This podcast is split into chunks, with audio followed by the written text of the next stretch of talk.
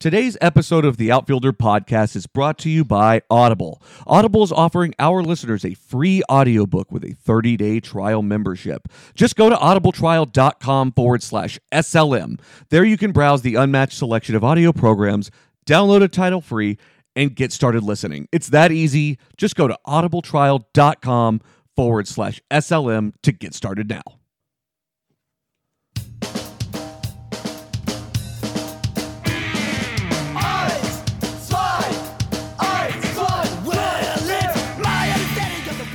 What's up, everybody, and welcome back to the Outfielder Podcast, episode 99, presented by Sensibly Loud Media. I am your host, J Mac, aka founder numero uno, and I am joined by my co host, Mr. Popfly himself, founder numero dos, Ben. Tired of getting left out of the Korean War? Baseball, Ben, what's going on, man?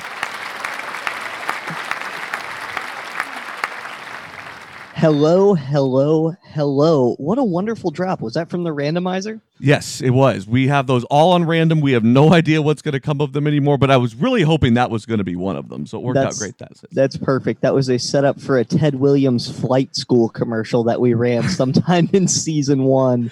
Um, and, you know, if you're going to start an ad, why not start it with missing the Korean War? For sure. So I, I just think that is one of the best drops there is, but I know there are a ton of great ones left that will play. I, I can't believe on that same note that we're at episode 99, almost at 100 episodes of this show.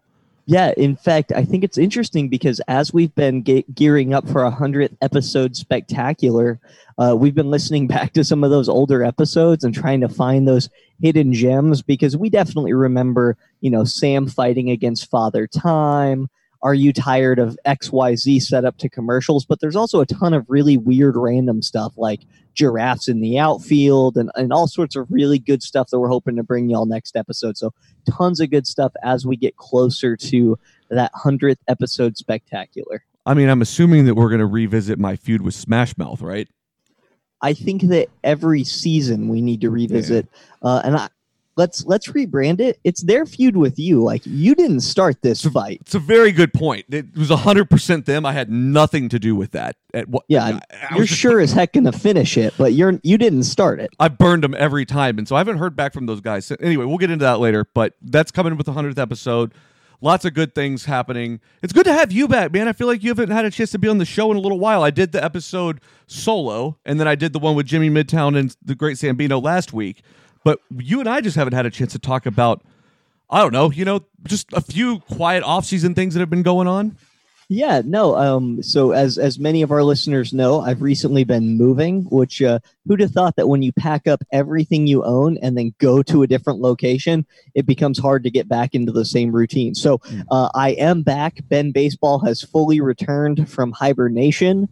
Um, you know, for those that are watching on any of the video feeds, um, it's worth noting I now actually have a setup behind me where it's not a everything goes 400 square foot apartment, so it feels pretty good. There's no holes in my backyard that I know of, so Huge. it's nice. huge. That's another drop that's out there too. No, I, so we were talking about this in our Slack chat. So this is going to be baseball tangential for just a second. It's not even. It has nothing to do with baseball and the fact that you have a baseball podcast. But I said that a month was a sufficient time to be. Out. So okay, let me set up a couple of parameters here. We had a discussion in our Slack chat between you, me, and the Great Sambino the last couple of days, and I said that a month is sufficient time to get moved to a new home. Now, I, I do want to give a couple of parameters given that we are in the off season and, you know, it's not like we're doing a show every single week. It's more like every week and a half during the off season. But is that fair? Did I did I overshoot it in your opinion? Did I undershoot it? Talk to me. Uh, I think it's it's uh it's a little it's it's hard to say because yes, it was only a crosstown move, but you know I don't live by myself. I have my wife and my two kiddos, so it's not like you know I just throw fourteen baseball T-shirts in a box and call it done. You know what I mean? Sure. No, 100%. And that's why I give you the month. Um, I don't know. I, just, I want to make sure I'm fair to you. Well, what's this God complex where you decide how much time?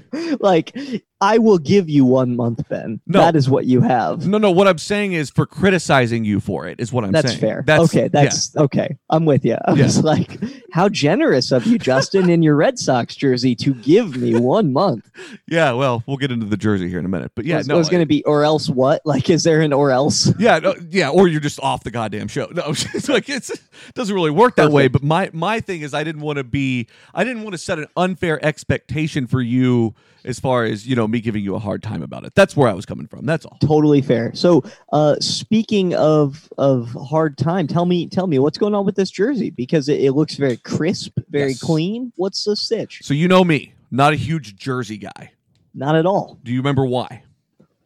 Um, I don't. I think you called it like um, athletic cosplay or something. I don't know. No, so not exactly. I have a so like having played baseball, you come up with these like weird superstitions, right? And that spreads to your everyday life without you realizing it. And everybody's got like things that they do, the, like the way they prefer to do this, that, and the other. You know, there's lots of like preferences out there, but these like there are things that fall under superstition for me though. For instance, I so I've been married for five years and I have a wedding ring that I wear all the time, except I don't wear my my original wedding ring. I wear those silicone bands that are pretty much like for like working out and stuff like that. Because one, they're more it's more comfortable. Two, I'm not going to scratch it all to hell. And three, I just I have a really irrational fear, I guess, of getting that ring caught in something and ripping my finger off, a la Jimmy Fallon. And it just it's just one of those things I feel safer. And then when I could go out on a nice occasion, I could put the wedding ring on. Hold on. Jimmy Fallon ripped his finger off. Yeah, there was a whole thing where he got it caught in something and and he had to have like reconstructive surgery on his finger or something like that. Interesting. Yeah, it happened First a few years back. of it. Yeah, a couple of years back now, but it's ever since I heard about it, it's, it terrifies the hell out of me. So I wear these silicon band, you know, you know, like wedding ring s things, right? Can I give you an alternative? Yes. Go like Lord of the Rings and put your wedding ring on a chain necklace as you walk it to Mordor. Not a big necklace guy is kind of the problem. Not a big jewelry cat. Anyway, so I I essentially wear these these different bands all the time and I change the colors based on how the luck is going in my life, be, be it my teams, my you know my company here, my you know anything really. If I feel like I need to change it up, I'll go change it up and put a different wedding ring on. It's a Sure. weird superstition. It's just something I do. Okay. Okay. No no judgment. No, not at all. Uh, I hope not. Anyway, uh, I, I'm not judging myself for it. I can tell you that much. And I, to be honest, I really don't care what anybody else thinks about it because it's way more comfortable. But with jerseys, I say all that to say, I have a superstition about jerseys. Every time I buy a jersey, that player gets traded, or that player leaves in the offseason. Okay. Which jersey do you think I'm wearing right now? I can almost guarantee you you're wearing either a Mookie Betts or a David Price jersey. Hmm, let's see. Oh, it's Price number 10. Outstanding. Couple of things. Those are the two jerseys I would have ever considered buying in the first place. And they're both play for the Dodgers now. So that's infuriating to say the least. But I love David Price. I love David Price before he even came to the Red Sox. I love that David Price is the guy that the media thinks is an asshole, but the players in the clubhouse love. I've never heard a bad thing about David Price as far as being a clubhouse guy. Never heard a bad thing about him. Yeah, I think it's interesting when the Dodgers were dealing for him. Do you think they had to wait for the prices right?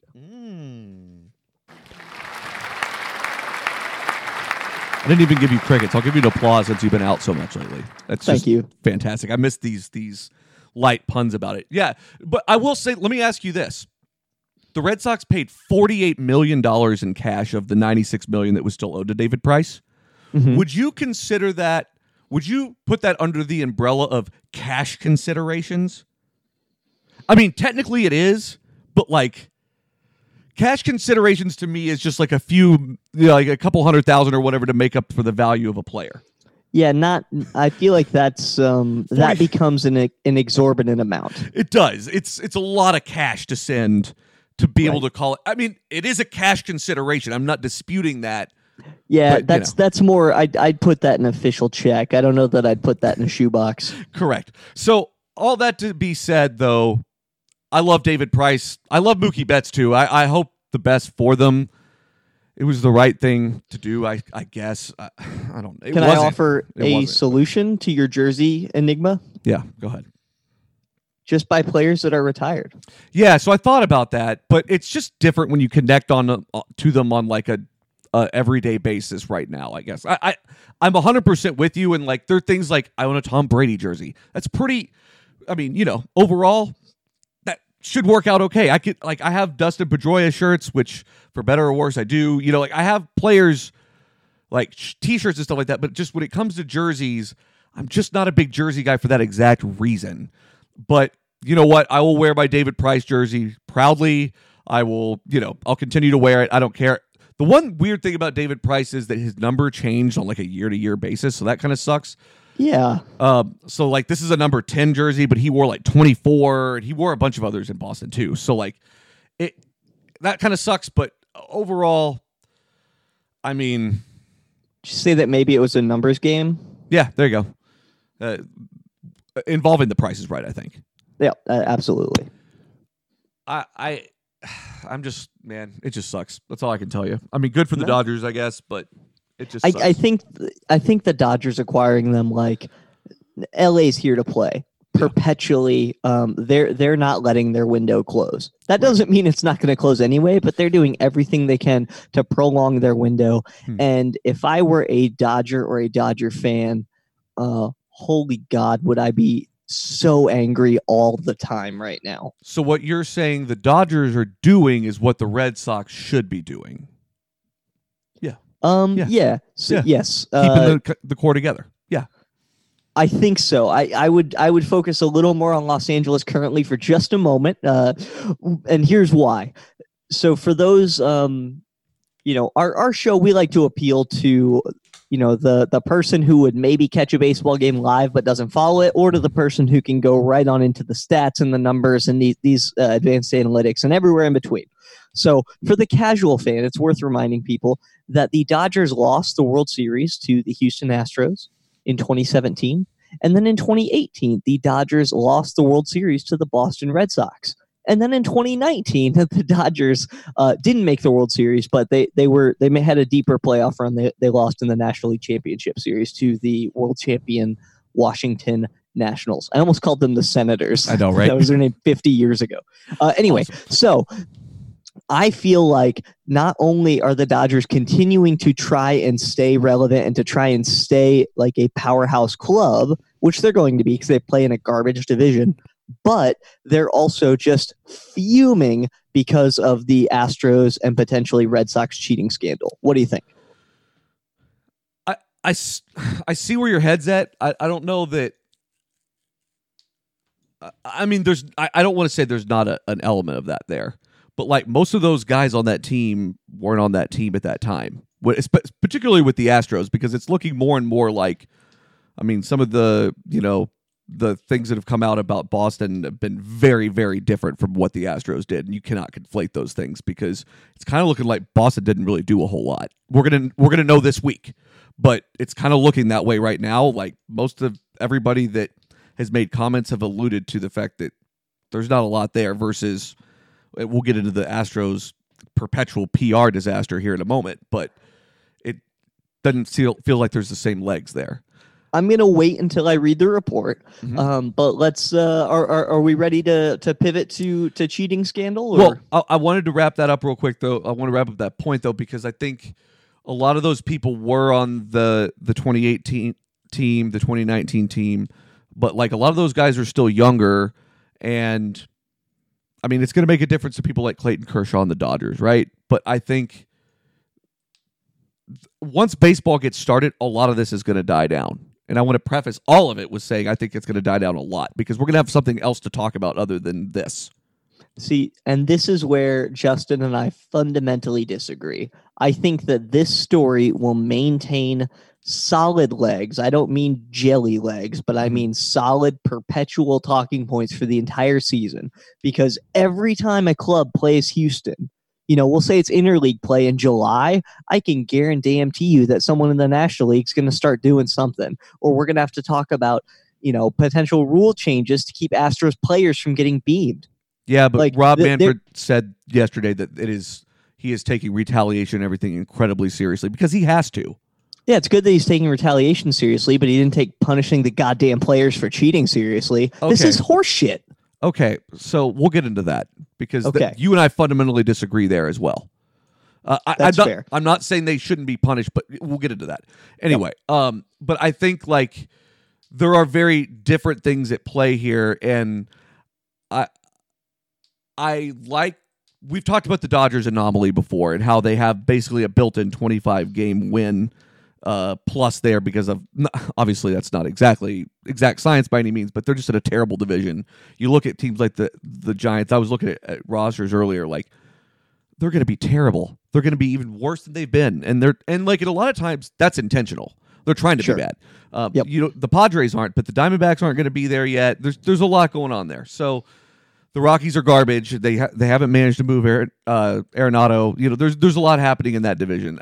Sure. I just think over a 162 game season, a story like that can only play so much of a, a role. Now, it can work the opposite way because if you do remember, the 2017 Astros team dealt with a whole huge hurricane situation or flood situation. I forget which one. I think it was both. It Something was like that it was a flood as a result of the the hurricane. hurricane. Okay, it. Um, there was that the 2013 Red Sox with you know the whole bombing thing. Like there are definitely stories that span the season that go on that that paint a bigger picture.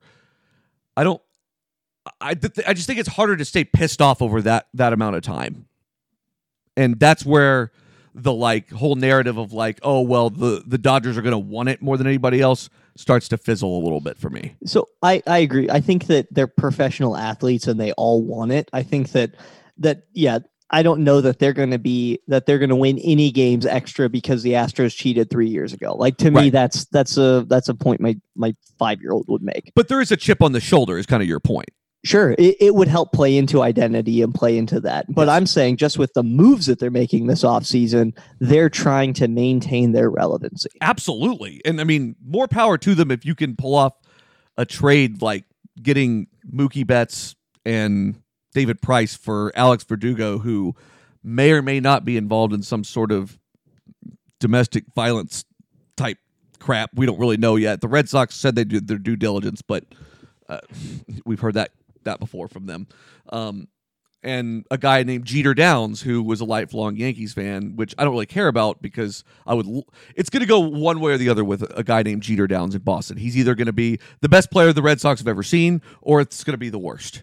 In Yeah, which case, there is no in between. there's no in between with him. So obviously, I'm hoping, and and then a, a catcher like you didn't get a lot, but you also gave up, and then you so you gave up Mookie Betts, David Price, and fifty million dollars for a couple of prospects, and we've got we've already talked about how I feel about that as far as mm-hmm. trading a proven player for prospective proven players.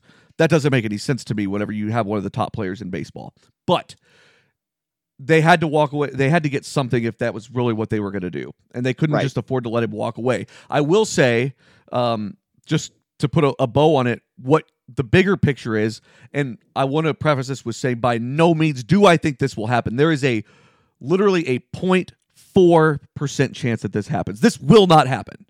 But Boston does reset the luxury tax now that they got off of this, and they could offer Mookie Betts just an absolute bag if they wanted to. Sure. Yeah, I, I don't see them doing it. Otherwise, I don't think they would have let him walk in the first place. 0.4. 0.4 percent chance. Got it. I'm just saying it could happen, but it won't happen. Hey, it could happen. Make world. Exactly. There you go. What a callback. All Thank right. you. Well, I think that leads us into the cheating scandal. Um, I guess. I guess. Do you want to? Do you want to reset kind of where all what all's gone down, just uh, super high level? Because there's been a bunch of stuff. there's been a lot of stuff. So we've gone over all the reports. We've gone over all the, you know, we read the report basically on the show. We broke down what exactly happened. They were banging on trash cans using an advanced, you know, uh, digital video system to steal signs and whatnot. Well, what we found out in the last week and a half, and we talked about a little bit on the show that I did with the great Sambino and Jimmy Midtown this past week, but the front office was more involved as far as the Astros go. The the front office was more involved than originally thought, and you know, I mean, of course, that stuff runs all the way down. And we talked about a organization of systemic problems and Yes. systemic rottenness, which we sniffed out early on when we talked about the guy that freaked out in the locker room at the reporter Mm-hmm. way early on before all this even broke. And we've come a long way, but we also haven't, right? So you and I were having this discussion and and um, somewhat got off track on with each other on it because it's one of those things. This is the biggest cheating scandal in sports history. I'd say it's right up there. It's definitely. I think it's the top one. Uh, what would you put ahead of it? Uh, so in baseball specifically, or in all sports? All sports. Uh, well, shoot, just in baseball specifically, I think the fact that you had a team deliberately throw the World Series for money in 1919, Mhm. that's massive and cannot be undersold. Like No, players sure. have a lifetime ban. Eight players have a lifetime ban. You know, as a result of that. So I think that that's pretty huge. Mhm. This may, as it continues to to sort of mushroom cloud, this certainly has potential to eclipse it. But I think that the other thing, and you got to kind of loop a lot of stuff into one thing, is the overall steroids era of the 90s. And not necessarily that it's deliberate cheating or gaining a competitive edge, but I think that that potentially, if viewed as sort of one issue, quote, the steroid issue, keeping people out of the Hall of Fame, Mhm. this has uh, that sort of a feeling to it. But nothing. So okay. So with the steroid thing, nothing ever really like came to a head like this did. It just That's sort of fair. has been long talked about and long been a thing. Which, uh, I mean, you could make the case that definitely is irreparable harm, regardless. You well, or you could say that it that it did come to a head because of like the home run chases. You know, we can't we no one will ever be able to prove that steroids gave, you know, the 98 Yankees the ring or, or whatever. Like no one can say that specifically, sure. but you can tangibly point to the Ken Griffey Jr., Mark McGwire, Sammy Sosa chase, really McGwire and Sosa, uh, and then the Barry Bonds stuff, you know, in 2001, setting 72 home runs in a year. Like all that stuff, you can tangibly point to steroids. for sure but you can even more so i don't know if you can really ga- like rate tangible levels i don't really know how that works specifically but like Levels of tangibility. Yeah, like, is that a a- stat. yeah we need to get sam in here to work on that um but like is that like we have a mountain of evidence and player you know confessions and all that stuff that this happened specifically uh, and it's against the rules like technically steroids weren't against the rules that's always been the weird Well, argument that's with the that thing is we we read we read the rule book on the show maybe seven or eight episodes ago. Like we Mhm. went through and found every instance. Sign stealing's not against the rules. It- The use of digital, you know, digital systems to gain a competitive advantage. That's what they broke. So I 100% agree that they broke the rules. Mhm. Furthermore, even though I'm a I'm a Rangers fan, you know, like take my T hat off right now. I'm just mad at the Astros for what they've done to baseball Mhm. because this is not what you need from a branding perspective. No, it's definitely not. I mean, pe- more people are talking about baseball than they're ever talking about it at this point, uh, at, at this juncture of the year, for sure. So, I mean, the, the argument could be made that, you know, there is no such thing as bad PR, even though this is not great PR. well, let's let's talk about bad PR because I would argue, yes, I, I love that adage. There's all press is good press. There's, no bad press. But I'd be willing to say the Astros owner kind of got some bad press this week uh, when pitchers and catchers reported. It was pretty tough. We'll get into that. We'll, we'll get into that. I want to continue talking about the overall scandal. The the the one thing that, and so you brought up the Black Sox thing, and so I, I think the difference here with that for me is you have to compare the times and what the sport is and or was then and what it is now. Right now, it's a money making thing. It's a it's it's an entertainment product. At the end of the day, this that's all this is is an entertainment product. But it's a money making organization. Back then, it is, but it isn't, right? Like that wasn't the the overall priority. Like we just didn't quite put baseball in terms of like an entertainment product because it's not like you had a lot of TV. You didn't have any TV. Like you didn't have a lot of like. No, yeah, Like- you, you didn't have TV or radio. I mean, any it just of it. isn't the But- prod- product it is now. but by comparison, baseball proportionally was a heck of a lot bigger then. Baseball was the sport. Like, Hmm. Not only did every town have a team, Mhm. companies had teams, cities had teams, there were independent leagues. Like baseball was huge. And so for you to have Um, you know, Kennesaw Mountain Landis came in as as a federal freaking judge before he became MLB commissioner, stating, you know, this is what indeed happened in the largest sport in the nation at the time. You know, tangible gambling and cheating and I think that that's you can't lose that. Like like we said, No. was it levels of uh tangentialness or whatever? right, Like, tangibility. Yeah, yeah, No, for sure. But I, I think though that uh, the popularity was huge, and that's that can't be underscored enough. I'm 100 percent with you there. But I don't. I, you know me, man. I'm always following the money when it comes to like shady crap like this, and the num the the money isn't near what it is now. There's no way. There's just no way. Well, yeah, because a loaf of bread cost a nickel. Or Well, right, but I mean, even if you put it into those those uh, money Sure. terms from back then, what I'm saying is we fig like over time, and that's the evolution of business, right? Is you learn how to take something that people like or need and profit off of it. That's what Yeah. baseball has done, and that's what any sports leagues have done over time, always. yeah, the perpetual commoditization of it. Right. So like while the way that the cheating scandal happened with the Black Sox like can't be underscored because it is crazy like the gambling, like the the mob ties, like all that crap is insane.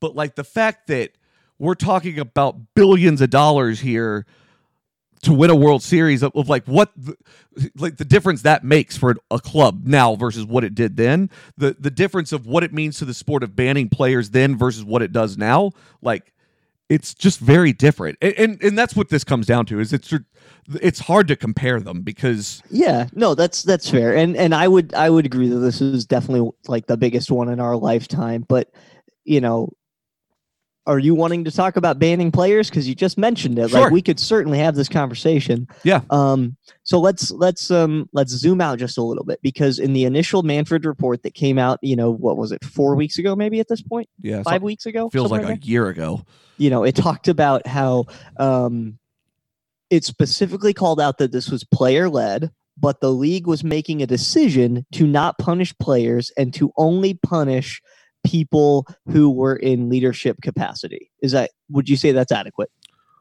uh yeah that that's be- accurate, rather? Yes, because they gave they they essentially uh, in 2017 Manfred issued a memo to the general managers and the managers of the club and said this will not be tolerated. You guys will be punished for this if this continues. Correct. And then it did. Mhm. And I think it's, I don't think it's ever been proven, but I, it sounds like popular reporting is stating that one of the main reasons that the, um, that the players were not punished was because they provided evidence. Not necessarily that they copped a plea deal or whatever, but they effectively copped a plea deal. Is would you also say that that's accurate? Yes. Okay. However, as we sit here now, you know, February 17th, President's Day weekend, whatever, I don't know when this episode's going to be released. I would say that Manfred needs to be shuffling in his seat for not punishing players. Okay. Wait, so uh say more about that. So you mean Because does he need to be out of that seat? Is that what you're saying? not necessarily, but he should at least be dramatically rethinking and potentially reversing his call Okay. because when the report came out 5 weeks ago it didn't talk about the digital devices and the buzzers and the bluetooth and all that. None of that was there. That's all new information. Mhm. and yet players are still getting by scot free and it's looking like like you said earlier at the episode yes it's player led but there was a huge institutionalized system for cheating. Mhm. but even within that case these guys your your bregmans your Correas, like they're freaking guilty Yeah, how can they i feel like manfred needs to punish the guilty parties and he's not Okay. I'll add some context there for you. Um, here's another side of that coin. You have a collective bargaining agreement with these players. Mhm. And here's what happens you issued a memo to the general managers and the managers of the clubs saying you're going to punish them, them, if this continues because they're ultimately responsible for the clubs. so the memo did not call out players Correct. okay Yes. And you have a collecting bargaining agreement that protects players from the league and the league from players, et cetera, et cetera. Sure. The problem ends up being you told a specific group of people that you're going to punish them if this continues, and they did. If they go on to punish players, players are going to fight that with grievances, and they're going to win those fights because they were never informed of this in the first place, even though they should have been.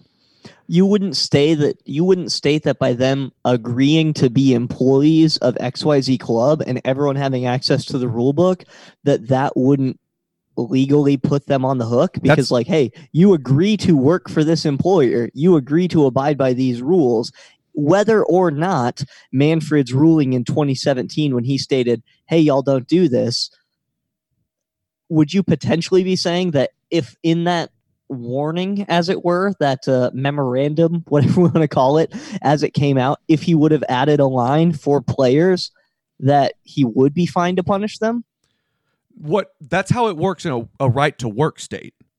But they have a collective bargaining agreement which everything has to be spelled out to the letter and so look let's use an example for a second let's say that we've been doing this podcast for almost 100 episodes almost hooray hooray we'll even give ourselves an applause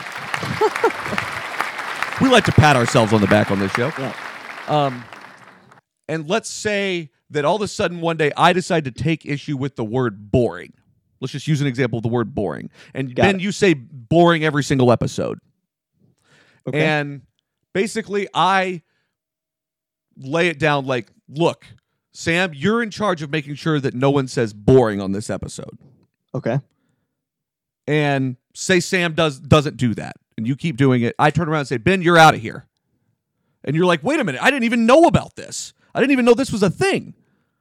And so I there's not a my point is like you're not able to have a fair shake because you didn't know that was a rule. And regardless of whether common sense says it should be a rule, and regardless of whether it's written in the actual rule book or not, that's that. I'm not saying that's right or wrong, but what I'm saying is that's the the case against the league they're going to make. And let me tell you, if you think this is bad now, just wait till the league tries to punish players and they go in there and say you can't quantify what I did, you can't, you didn't tell me about this in the first place how could I possibly be responsible for this? There's not. They're going to start losing those cases, and it's going to look way worse for the major for Major League Baseball. Okay, so it doesn't look that good right now for Major League Baseball. Absolutely not. This would be way And- worse. In your example, to make it what I would say is slightly more accurate, if everything you said was true, except I was slid a rule book when I started the pod and it said, um, "Hey Ben, don't say boring." Mm-hmm. So like They didn't do that, point, But- that's the. But the memo was issued to the general managers and the, the memo, like your memo to Sam, correct. But remember, the players have a copy of the rule book. They know what a ball is. They know what a strike is. Mhm. They know what a balk is. Like they have the goddamn rule book. I'm 100% with you, but like the reason the memo was issued in the first place is because that's not in the rule book. Correct. And so like that that's my point is they're Well, the to rule book does state the digital stuff. You you can't use digital in order to gain your competitive advantage. And if Altuve's running down the base path with little electronic sensors like he's hooked up to an EKG, you can't tell me that he didn't know that digital assistance is not allowed. Okay, but we don't know that as a fact that that happened. Now, there's a lot of inferences that we can draw, and and again, I'm not saying it didn't, uh, not by any stretch of the imagination. What I'm saying is there are ways that they can wiggle out of this, and that will look so much worse for baseball because all of a sudden they have a sport that they can't control the players in in any way, shape, or form, and that looks way, way, way worse. And you so- wouldn't say that right now it looks like they can't control the sport in any way, shape, or form? no, but like you guarantee it by losing those cases. Sure. But if we want to talk about the state of the collective bargaining agreement, you know, not that this is the employment law podcast with Ben and Justin.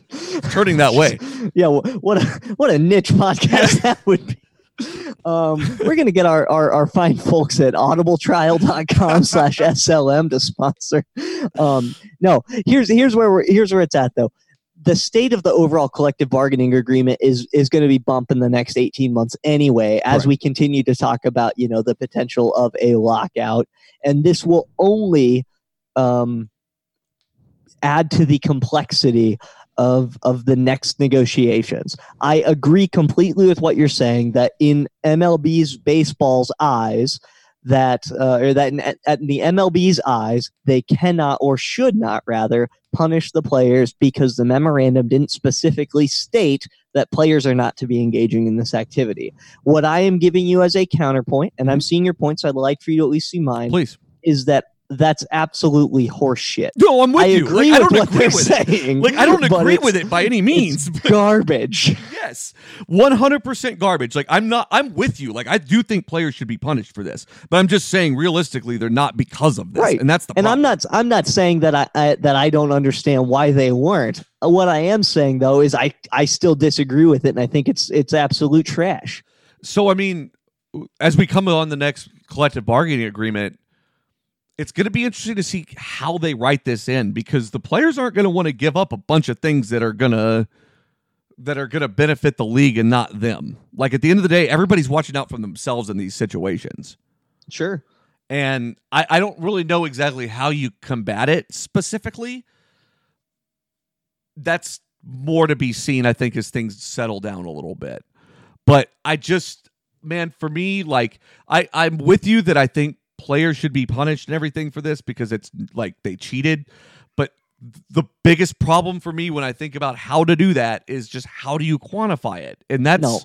that's not fair. And like whenever you start the season, like you're talking about a sport that struggles with viewership in the first place. So when you start Sure. the season and you've got like a team that's, you know, I mean, got a pretty big following. I mean, they're one of the bigger teams in baseball. And Regrettably. r- probably, but you, no, uh, and and I agree, but I think that like you indicated, um, you know, y- you have to be able to call it out, and so the the false dichotomy that that I really don't enjoy is uh, Astros owner Jim Crane. Uh, what he said this week when pitchers and catchers reported, they tried to have some sort of um, some sort of a press conference, and he legit sat in his chair, and this is a direct quote. He he was talking to the news media, and he said that cheating didn't impact the game. Now, first off, pretty good. what an idiot! Like, Yeah. yeah, uh, Sam's not here, but what a huge piece of shit. So, secondly, um, then when he was rightfully called out on it by the media, he tried to parse it a little bit, and then he he did a complete 180. And maybe he just misspoke. I don't think he did, but I think he actually tangibly felt that, "Meh, well, whatever. I'm sure that I didn't just have to fire my general manager and my coach, you know, because of something that didn't impact my games. It's just absolutely ridiculous. And then on that same day, because the Astros went up there, they all tried to more or less toe a company line. They did abysmal at it. They had two players up there with them, the ones who were under contract for the longest. And then the news reporters went into like uh, the clubhouse and started interviewing other players. And I got to tell you, the right hand and the left hand do not know what they're doing. my favorite part of that presser was whenever he bragged about them being the first team to win uh, over 100 games in three consecutive seasons in an actual press conference when they're talking about their cheating scandal. Right. It's like, oh, by the way, not only uh, do I not think this impacted the game, but look at how awesome we did when, oh, yeah, we were cheating. Yeah, I mean it it's a little bit easier when it comes to that, you know? And I mean, I think they it's weird, right? That in any situation like that, you got to get on the same page. But they didn't do a good job of that at all. And I I don't one thing I don't I fail to understand about the Astros and every team's got these things about them where it's like they're perpetually terrible at it. What's Boston bad at? They're bad at signing homegrown talent. That's just how they're bad at it. And not to bring it back to that, but like I'm just saying every team has got one of those those things where they're just they seem to be blind to it always. And I swear, man, the the Astros PR like blunders will be taught in college classrooms across the world Yes. because of how terrible their responses have been to everything. How the hell did the Roberto Osuna thing happen with the whole the assistant to the general manager jumping up and down screaming at a reporter? How does that happen? And that was just tip of the iceberg. Little little did we know. Yeah, we didn't know at that time, but like that whole thing was ridiculous. So um, I'm not even going to use the word allegedly because Osuna was arrested for Right. domestic violence, uh, I believe twice, but that might be wrong. Mhm. And then shortly thereafter, to J Mac's point, at the end of the season, he is jumping up and down, chanting how proud he is that they have Osuna After he blew just- a save. after he blew a save, which is like the worst time to brag on someone. And so, so talking more about how they've actually dealt with this too. So they got to spring training when pitchers and catchers reported. They didn't let the media in the house, the clubhouse for two days, and you know said they were going to have a big presser. They all got together apparently two hours, whatever. Jim Crane came out with whatever that was as far as statement that we already talked about, and then he had Altuve and Bregman and some of the other players speak.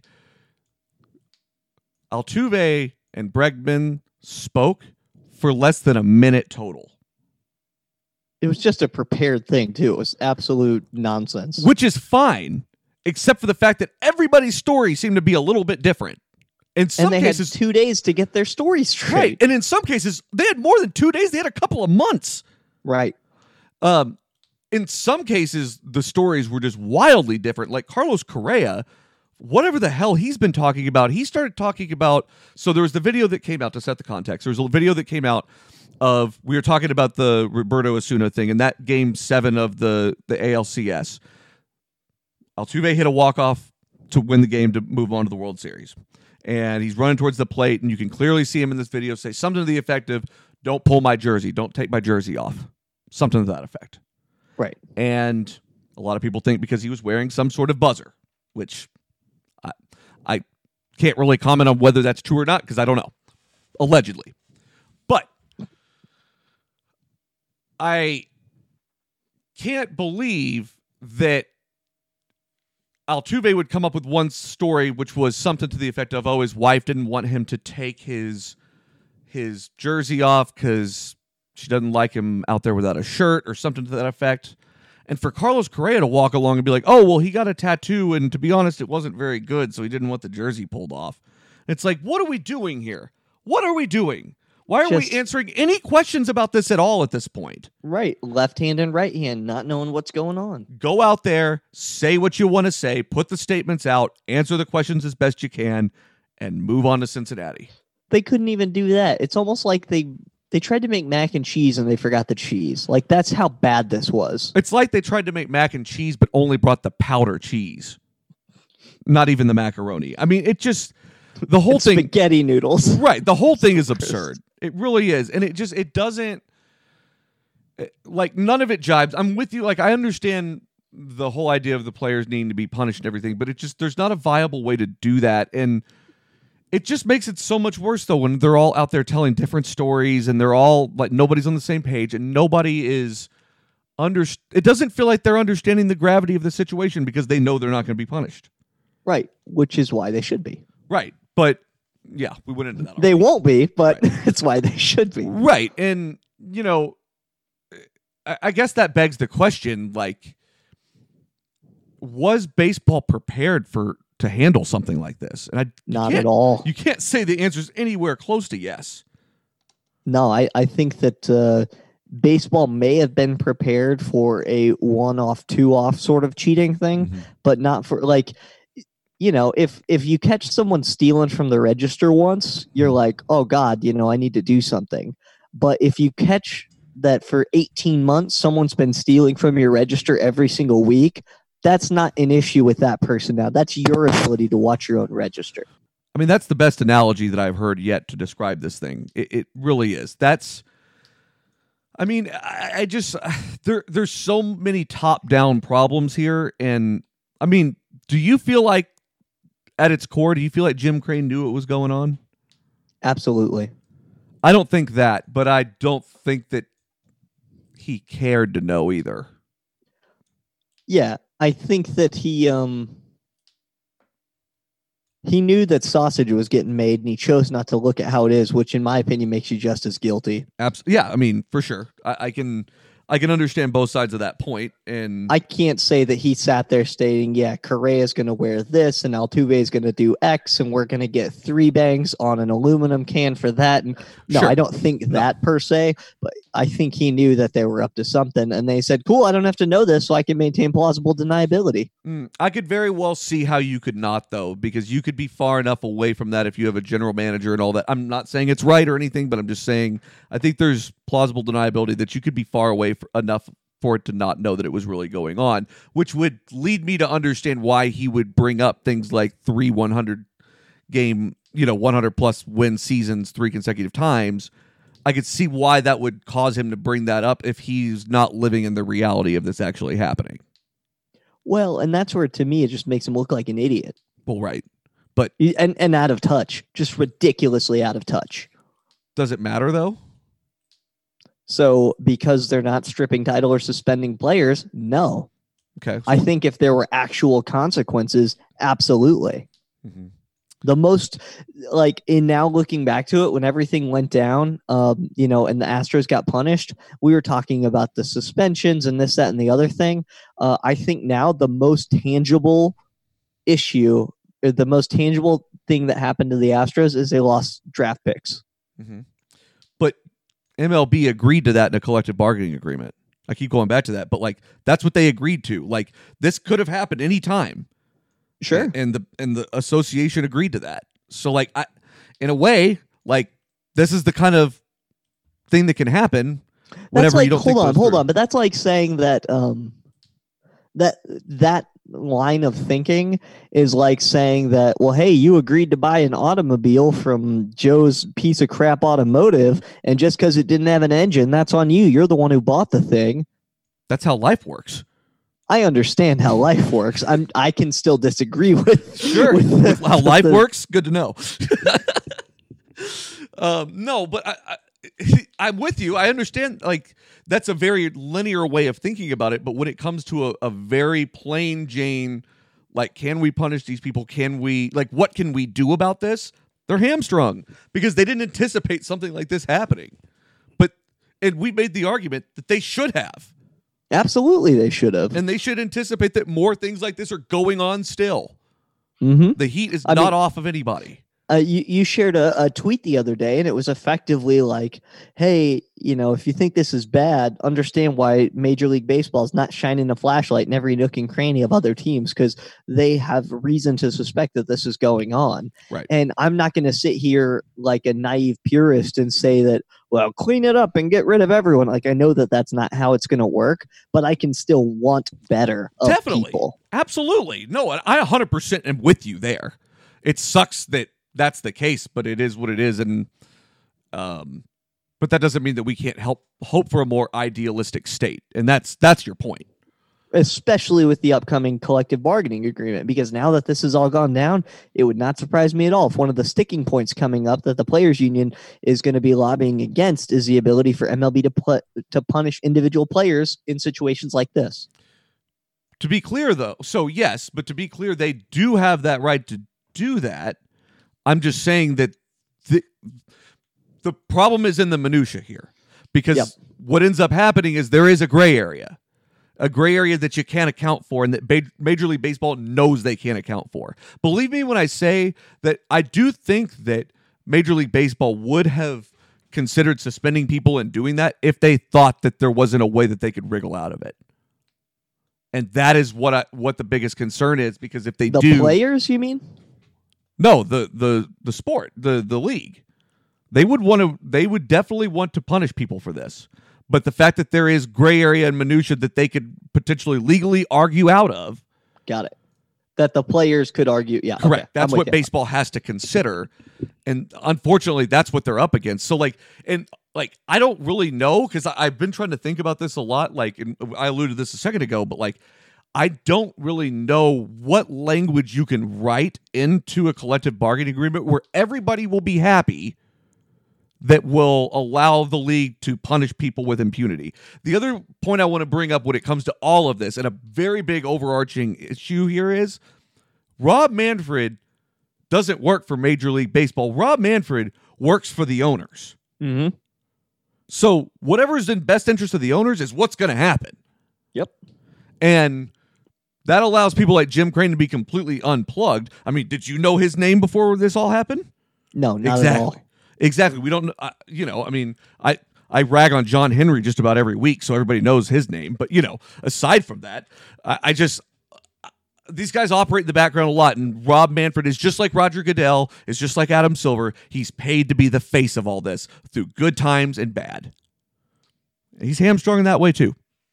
Yeah, no, I, I I agree completely. I think that the whole thing though, it's it's going to be interesting to see. You know, when the Red Sox report comes out this week to see what was going on there. I'm wondering if Major League Baseball is going to be more dexterous and deft as it comes to what they put in this report or how they state it because of how bad they've seen this thing go. Is they they they stated out these are the facts of the case only to then have other facts come out afterwards so i'm wondering if that's one of the reasons that it's taken so long is that they're really looking at it which to your point makes you think uh, hey as a red sox fan i'm not as worried about this just based on some of the things you've been hearing Well, I mean, Cora's gone.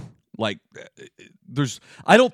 Here's what I'll, I'll say: the Red Sox named a manager this past week. I don't think they would have named a manager if they thought that this was going to come out any any anything that's even close to as bad as what the Astros are dealing with right now. I really don't think they would. correct So, Yeah.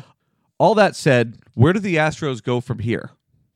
Stop talking. Number one is is should be there. yeah close your mouth um i think that they're they're gonna they're i think they're gonna be better about the company line i think under um who's their new manager buster um no, um, dusty baker Dusty Baker. I would love it. Yeah. I would love a good na- manager named Buster though. Yeah Hopefully, Buster Uh, no. Posey can manage at some point. That's what I was thinking. Anyway, I think that under Dusty Baker, it's going to be just back to the company line. Hey, we're going to go out here. We're going to try to win one game, one game at a time, one pitch at a time, one inning at a time. Like that's that's going to be what they go to as soon as the season starts up, um, and they'll just repeat that enough to where people get sick of asking questions. That's where the Astros go from here. Could they have hired a bigger snooze of a manager to get through all this to just kind of sleep his way through the rest of this scandal? He's seventy Not years really. old. yeah, Yeah. he- I mean, not really. No, I, I I don't think there could have been a more generic, boring hire. But would- I don't think they wanted to make any more headlines. I think they wanted people to leave them the heck alone. Mm-hmm. Yo, hundred percent agreed with that, and there's no doubt about that. That that's the angle they were going for here. I don't. I mean, he is an experienced manager, but he's not accomplished by any stretch of the imagination. I'm, I, I get why they made that hire, but I, I'm not a fan of that at all. I'm glad the Red Sox didn't go that way. I, just name a bench coach or something. Who cares? Like you're you're going to be in a year that's pretty much a punt anyway. You're going to be engulfed by a scandal a lot of this year. It's going to be hard to play through that. Just do what you got to do. Which I guess is absolutely. kind of the goal here. They did give him a one plus uh, one deal with a team option for the second year. Let me ask you this. So let's say that the Red Sox report comes out and it's next to nothing. It's just pretty much a nothing burger, especially cons- compared to to what the Astros did. And the Astros have said themselves like it stopped working.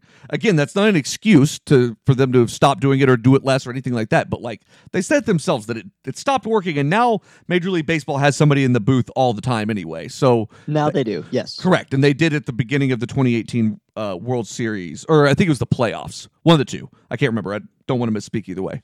Sure. But they got those people in there, which makes sense to me. What happens if the Red Sox are pretty much, you know, it, it ends up coming up that nothing really happened there, that, you know, the players are all confident that nothing happened, nothing happened. They prove that. Where does that leave Alex Cora for you? Uh, so two things. One, don't count your chickens. I know that you're very confident, and I'm I not. I, understand. I'm, I'm posing a hypothetical only. okay, all right. I just don't want the hypothetical to then be like, oh yeah, hypothetical. Yeah, okay. Um, for me, Alex Cora is still the person who orchestrated this. Like, Okay, so you can say that, but then there are a lot of things that have gone all the way up to the GM that say that that may not necessarily be true. but didn't it indicate that in the the report that this came out under Cora and his um, like this was his idea? So it did say that, but again, further information has come out since then that is basically it'll go into like orchestrations of the plan. I, I actually Yeah. read it the last episode a, a, a little bit, but I didn't go into a ton of it. I didn't want to overwhelm it all. But he was an accomplice in the plan, I would say. but this went all the way up to the general manager. He, the general manager, at least knew about it. And I'm not trying to take the blame off of Cora and place it on somebody else, but like, Yeah. there's been a lot that's come out since then that have kind of alluded to like, like situations where it's talking about the the general manager interacting with the team and Alex Cora's name not even being mentioned. Correct. And so for me, that's where it's going to come out like I'd say not not in the 2020 season and not in the 2021 season, but in the 2022 season, he'll be back in baseball. I would be willing to say that he could be back in the Red Sox manager seat after a year off.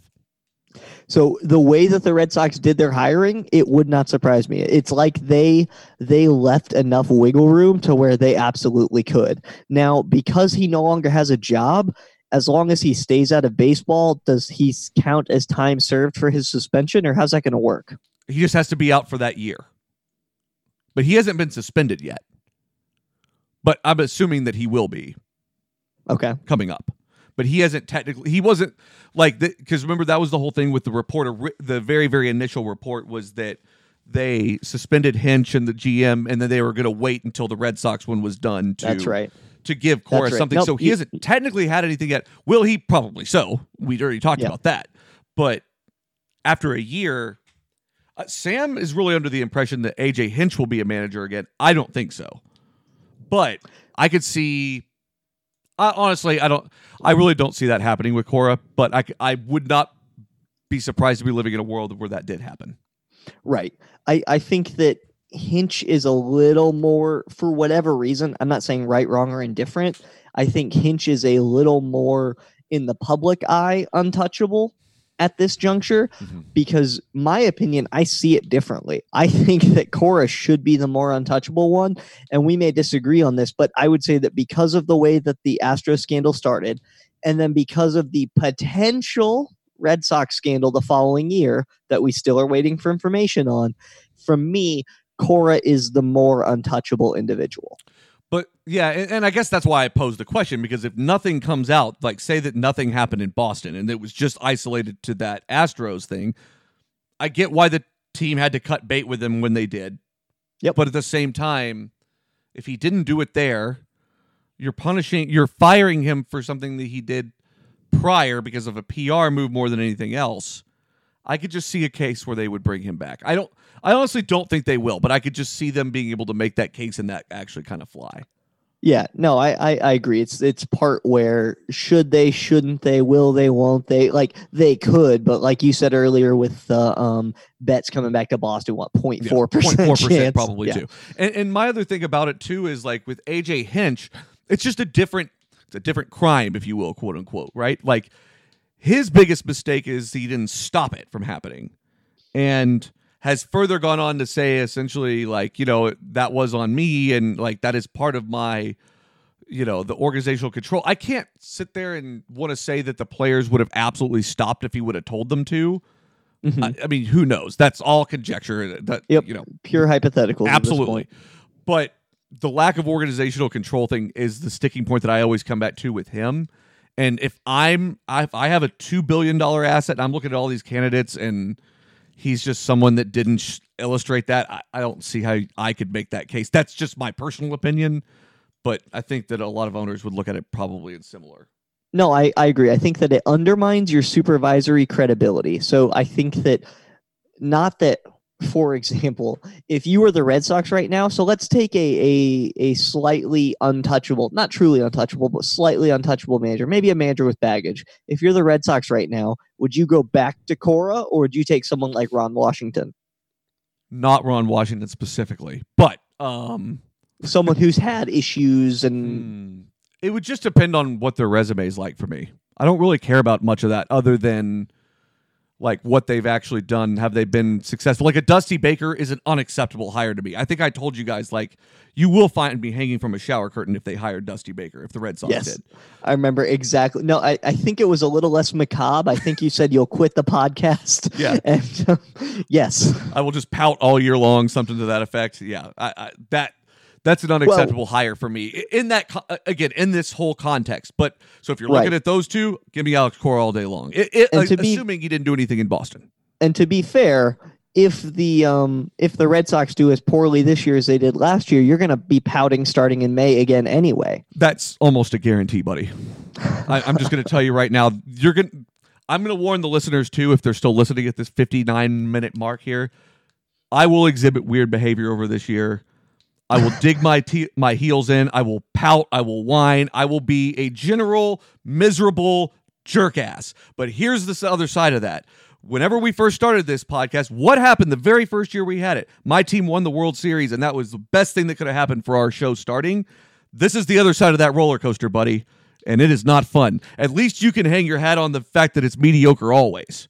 That's right. The highs and Texas Ranger lows- baseball. Right. The highs I, and lows. I teasingly say that the T on my hat stands for terrific, where realistically it stands for tepid at best. tepid at best. I love it. Well, I'm excited for the season to start. We're going to be back full time running here in a couple of weeks. It is mid February, mid March. We'll probably be run off and running. We'll be doing our uh, our normal show with Jimmy Midtown, where we make all of our uh, preseason picks. Hopefully, you remember to put them in the spreadsheet this time, Ben, so you know that you don't uh, lose a bunch of lo- uh, wins and losses somewhere. You know, I think we came up. I, I had missed about thirty games 30 that I should have counted. that didn't matter. You didn't assign them to anybody that would have mattered anyway. So No, that's right. That's a I good assigned thing. them to my dog. That's where I assigned those wins. There you go. It was a episode like five tradition that we started. We've been doing it all the way. We're going to keep on doing it. So we'll do our, our season predictions. We're going to have more guests this season. We're going to have, uh, we got a new ballpark opening right down the road from Ben Baseball and I. So lots of content there. Lots of good stuff to come. I'm excited for this baseball season. Dude, I am so excited for this season. And if you like what you're hearing, make sure to check us out at sensiblyloud.com. Uh, there's your one stop shop for podcasts, blogs. Plus, don't forget, we have other podcasts. It's not just this amazing baseball one. Do you like basketball? Do you like reality television? Do you like entertainment in general? Chances are we have a podcast for you. Make sure to check it out. Of course, huge thanks to JMac for producing this and every other episode.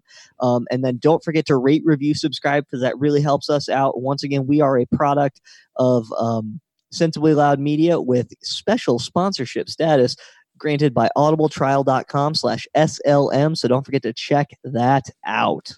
We want to thank everyone for tuning in for episode 99 of the Outfielder podcast. We would like to thank all of our fans, Sensibly Loud Media, our sponsors, and those with a sharp eye to keep the runners close. Grounds crew, please keep patrolling that outfield. Big ups to Kevin Towers. Don't text and drive. We'll see you right back here next time on the Outfielder podcast.